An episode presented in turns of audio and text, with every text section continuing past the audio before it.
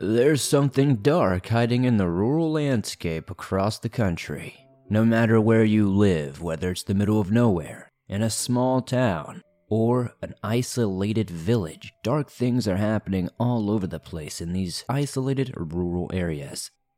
Welcome back to the swamp, my friend, and welcome if you're new. Today I'm going to be sharing some creepy and allegedly true horror stories sent in by viewers just like you. As always, if you have a story that you would like to share in a future episode, be sure to submit your stories at swampdweller.net or the email you can find in the description down below. I would love to share your story with everyone here in the swamp. Sit back, relax, and get ready for these allegedly true horror stories that'll freak you out tonight. Hit that like button and subscribe if you haven't yet.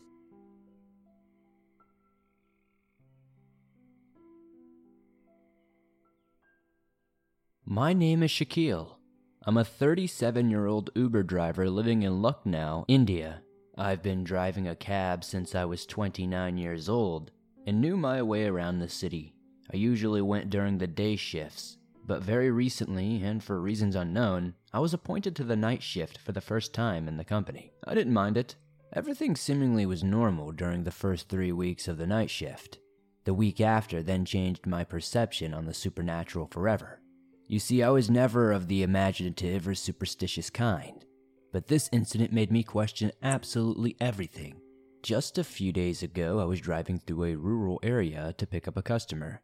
It was 2:37 a.m. and not a single person was in sight. Standing by the side of the forest path was a woman waving her arms in panic. She was wearing an Indian traditional suit. I slammed the brakes and came to a sudden halt. I rolled down my windows and asked her what she was doing this late at night. In a panicked voice, she said, They're coming for me. Please, please drop me off at. address omitted. Coincidentally, to get the customer I had to pick up, I had to pass through the location she wanted to be dropped off. So I gave her a lift, and as soon as she got in my car, she calmed down completely. Not a speck of panic or fear was on her face. I was beginning to suspect that she was going to rob me, but she did not pull any tricks or do anything remotely suspicious. When I finally reached her destination, she thanked me, got out of the car, and insisted me that she pay me 1,000 rupees, which is about $12.81, which was far more than any cab ride paid. It would have been at most maybe 3 to $4. She said she would go inside her house and get the money. I did want to help her out for no financial benefit, but I needed all the help I could get to make ends meet. I canceled the ride of the customer I was previously on my way to pick up and waited patiently. Two minutes passed, then five, then ten, then fifteen, then thirty, and when it had almost been 37 minutes, I got out of the car, walked to her house, and rang the doorbell. In less than a minute, an older man came. He looked to be in his 70s. He was short and stout and had an annoyed look. He asked me what I wanted, and I politely told him that I wanted to talk to the woman who had just walked inside that house, and I told him the whole ordeal. The old sleepy man's eyes widened suddenly, and he was visibly shaking. After a good minute of silence, the old man spoke. I have had more than 15 cab drivers walk up to my door and tell me the same story. But the problem is, no woman lives in my house. I live here with my grandchild, alone. But now it's too much to take in. It's too much to be a coincidence. All the while he was speaking to me, he was not looking me in the eyes, so my eyes subconsciously wandered off to check out the inside of his house, and I saw what seemed to be a family portrait hanging on the wall. I interrupted him mid sentence. Excuse me, sir, I believe I see her in that portrait hanging on the wall. Please, can I have a closer look? The older man looked at me, a bit pissed that I had cut him off, but still turned around and got the family portrait for me. This is her. I pointed at a woman standing beside him, and he was visibly confused. A tear rolled down his cheeks as he began. That is my daughter. She died eight years ago in a car crash. She was returning home one night at around 2:30 a.m. and was on a phone call with her mother and me. She used to say we made her feel safe during unsettling times. She was dragged off, robbed, and assaulted. All the while, we could do nothing but listen. I even called the cops who arrived 7 to 8 minutes later. The accused managed to flee the scene. Many people have since reported sightings of a woman on that road. She comes at night and targets mainly cab drivers. If they refuse to help her, she starts running after their cars at inhuman speed, screeching, causing them to crash. I always thought this woman's story was an urban legend, but now I realize it is her. It is my dear child. With this, he broke down in tears, and I stood there, too shocked to interpret whatever had just happened. I bid him a goodbye and went to sit in my car, still contemplating what I had just heard. Maybe this was all made up to scare me as an excuse to not pay me, but the whole scenario with someone being out there at 2:30 a.m. was also weird. I drove to a more populated part of the city and just let everything sink in when I noticed a woman's head quickly peeked and disappeared through one of the bushes in my peripheral vision. I didn't know if it was real or just my paranoid mind playing tricks on me. The following day, I set out once again to investigate what was happening. I knocked on the older man's door with no response. I then rang the doorbell and again no response. As I walked back to my car door, the door flung open, but no one was in sight. It was 9 a.m., and I decided to step inside. I noticed that this building seemed like a house just yesterday, but was now completely in ruins with spiders and lizards crawling around.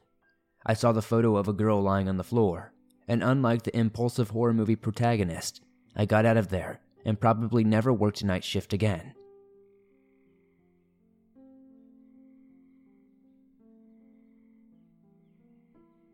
One of my distant rural relatives, my aunt, was very sick, and her daughter, who is my cousin, called my mom and told her about it.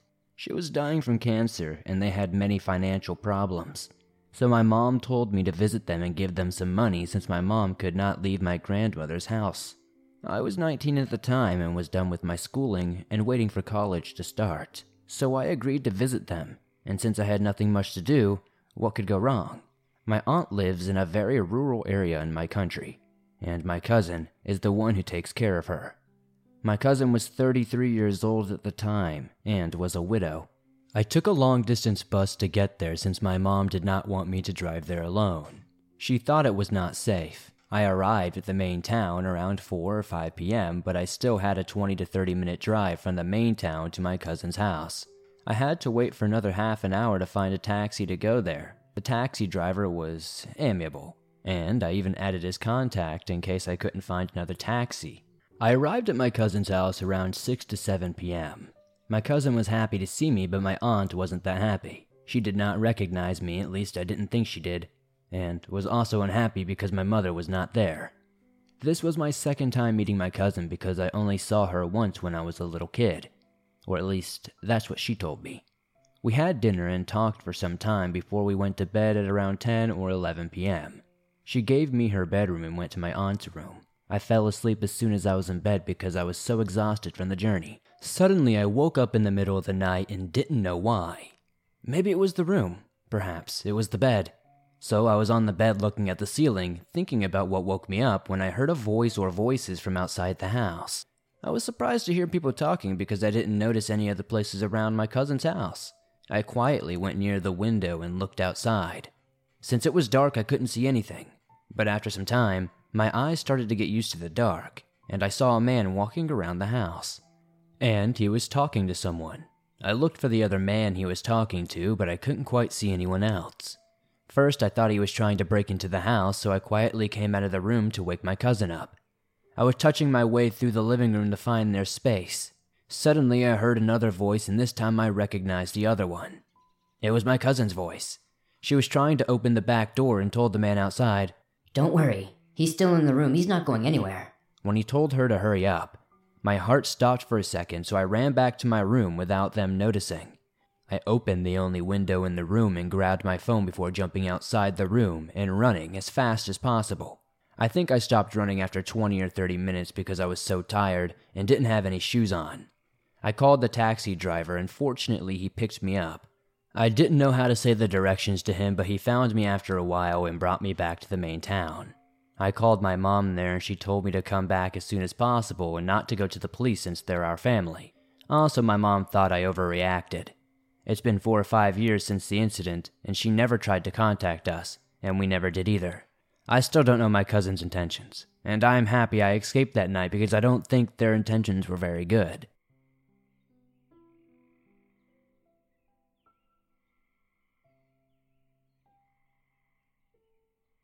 I always worked the late night shifts for my pizza delivery job. I lived in the mountains in upstate Pennsylvania when I was working there. It's a very rural area, most of my drives were on roads in the center of trees and woods. The scenery was one of the main reasons I enjoyed my job.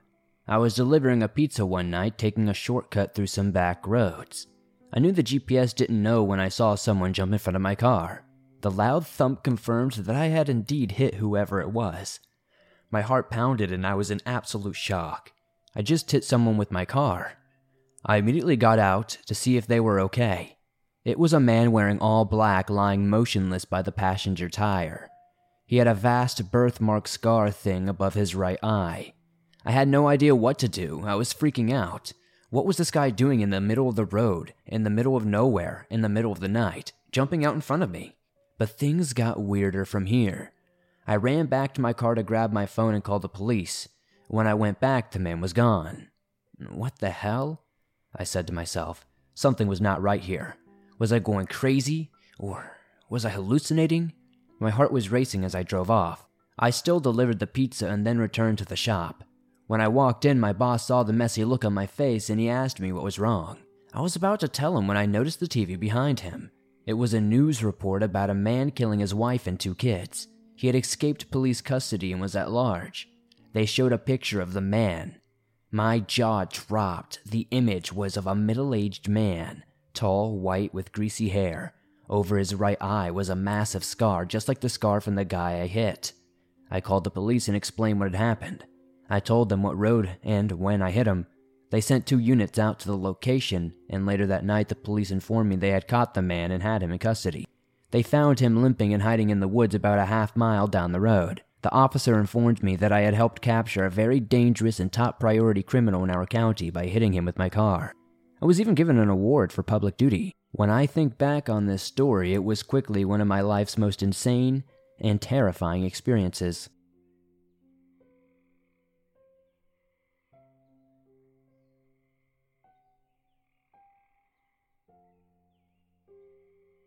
I want to share my experience in hopes that it saves someone's life or gives an understanding of what someone else has experienced.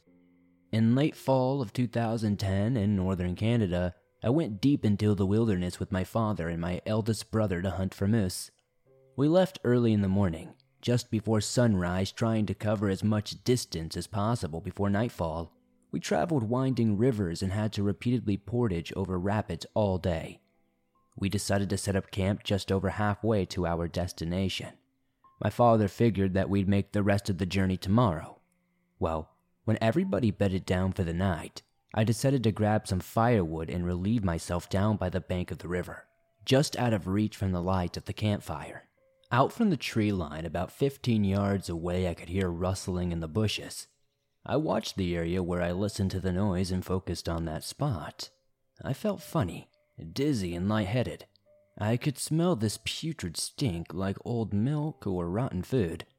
Then I saw the trees morph and move ever so slightly and begin to take the shape of a head with slight facial features. My eyes began to adjust to the darkness, and along the tree line, I could hear this voice coming from there. I recognized it. The voice sounded like one of my recently passed relatives. The face took the shape of my relative. Hello, they said, I've missed you. Come see me. I smiled and stepped forward, but stopped to analyze the situation. My relative's face stopped smiling and became emotionless. The skin began to turn pale and peel away. Chunks of flesh from their cheeks began to fall away, and I felt shocked and fear overwhelmed my body. I couldn't make sense of it at all. So I start to back away and make my way to camp. I didn't realize at the time that I had been walking towards the voice and I was further away from the firelight. The voice became very angry and began shouting at me to come here. So I turned to run away, but as I looked back one more time, I saw the most disgusting thing I'd ever seen. It was rotting flesh on gnawed bone, caved in eyes, and hollow chest cavity. This humanoid creature was tall and super thin. I ran as fast as I could, trying to yell for help, but the fear had made my voice quiet and raspy. I ran along the riverbank and I could hear the heavy breaths and the stomping feet of this thing right behind me. I made it onto the top of the riverbank, but it grabbed a hold of my leg as I jumped. I gripped and tore at the grass, trying to lift myself and yelled as loud as possible. Then finally, my voice came back and I cried, Someone has my leg! My brother woke up and ran over to where I was. Then he pulled me up and took me over to the fire. I was terrified, trying to explain what I saw, but it was impossible. Without sounding absolutely nuts. I was trying to convince them that I wasn't seeing things, but my brother nodded his head and said, I saw it too. I know. That solidified it. He acknowledged that it was real. We stayed up all night after that, and rifles were loaded and close by the entire time.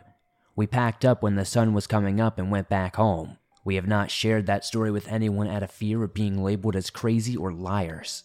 I have had nightmares and I could not sleep for months afterward. I could see things in the dark, looking into my window, or hear whispers when I was walking home at night. Eventually, I saw this figure daily. I went to a medicine man, but I learned that only certain ceremonies would temporarily relieve it. Friends have given me everything from protection pouches to certain crystals. I found out there's a strong possibility that I encountered a Wendigo. I learned that if you meet one and survive, it attaches itself to you like a parasite. I knew it could only do this if it touched you, which it did. Ever since that night, I've been on edge when I enter any forest or wooded area, which sucks because I love being outdoors, hunting, and being in nature. Now I always feel like I need to keep my back against something when I'm out in the wild. Anyways, make your conclusions about this as you will. I paid the price for being an ignorant child to the stories of old. They are honest. I can attest to that. Stay safe, everyone.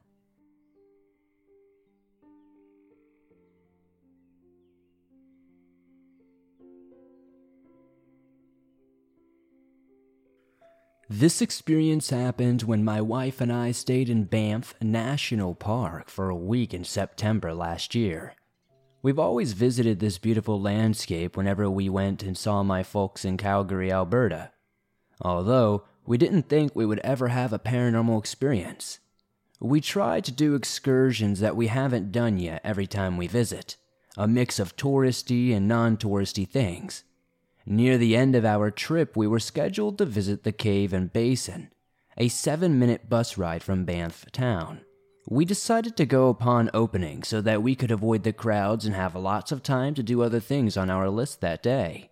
A bit of info for those who have not been to the cave and basin, or Banff for that matter. From what we discovered, it was kind of a museum where they show off how this place was discovered by Canadian railway workers back in 1883 and rediscovered because this national park was and still is sacred land for indigenous people, and it had been like this for centuries before it was rediscovered by these railers.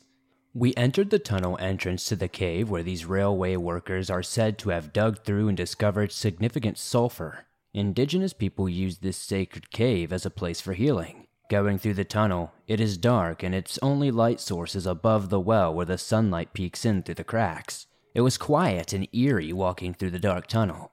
I could hear whispers even though we were the only ones in there. Then something told my wife to not look into the water in the well. She said after that she may have not liked it if she had looked down there. We didn't stay too long in the cave as it started feeling claustrophobic and the sulfur smell was unbearable. My wife told me what she felt when we came out of it. I told her I did not see anything and investigated the well myself. Little did I know then this creepy experience wouldn't end here. Next, we continued the tour and made our way to the top of the building, where a bridge connects to the museum to the forest of Sulphur Mountain. As we crossed over, we saw a small cabin that served as lodging for the railway workers back in the day. We were right above the cave that we were just in about a half an hour ago. The cabin was surrounded by large forests ascending the mountain, and right then, my wife was reading information about this cabin. I felt a dreadful feeling. I'm familiar with a feeling when there's a spirit or entity in the midst. It also felt like several people were watching over us, even if it was just us up there.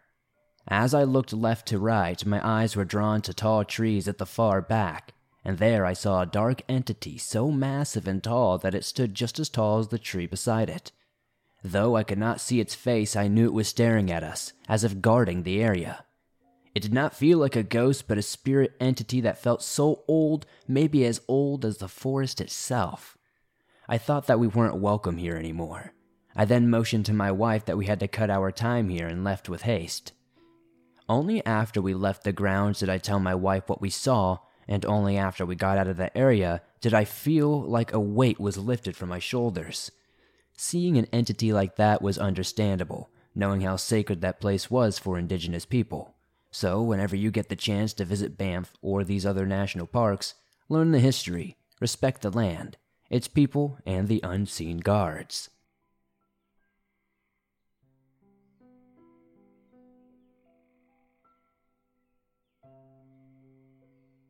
Thanks for listening to these creepy and allegedly true rural horror stories that'll freak you out tonight. If you enjoyed these stories, please be sure to hit that like button as it helps me out a ton. The more likes this episode gets, the more YouTube promotes it in the algorithm, and that helps us reach fresh new eyes and helps the swamp grow its ever expanding waters. If you're new to the swamp, why not join us? Be sure to hit that subscribe button and turn on notifications to never miss a new upload as I upload them nearly every single day on all things natural and supernatural. If you're listening to this on Spotify or Apple Podcasts, please be sure to give us a five star rating over there as it helps us grow on those platforms and it's very much appreciated. If you have a story that you would like to share in a future episode, be sure to submit it at swampdweller.net or the email you can find in the description down below. I would love to share your story with everyone here in the swamp. I'm always looking for fresh, new, scary experiences to read. If you're on the go and don't have YouTube Premium, but still want to download your favorite Swamp Dweller scary stories no matter where you are, you can download them absolutely free from Spotify, Apple Podcast, Stitcher Radio, iHeartRadio, and just about everywhere else you find your favorite podcast online. It's absolutely free and always will be. If you'd like to support the swamp outside of that, maybe check out the merch store. I've got t shirts, hoodies, and more. I'd love to see you guys wearing some cool swamp threads, and I've got new designs coming very soon. Come join me on Instagram, Facebook, and Twitter, and I'll see you all soon with another creepy video.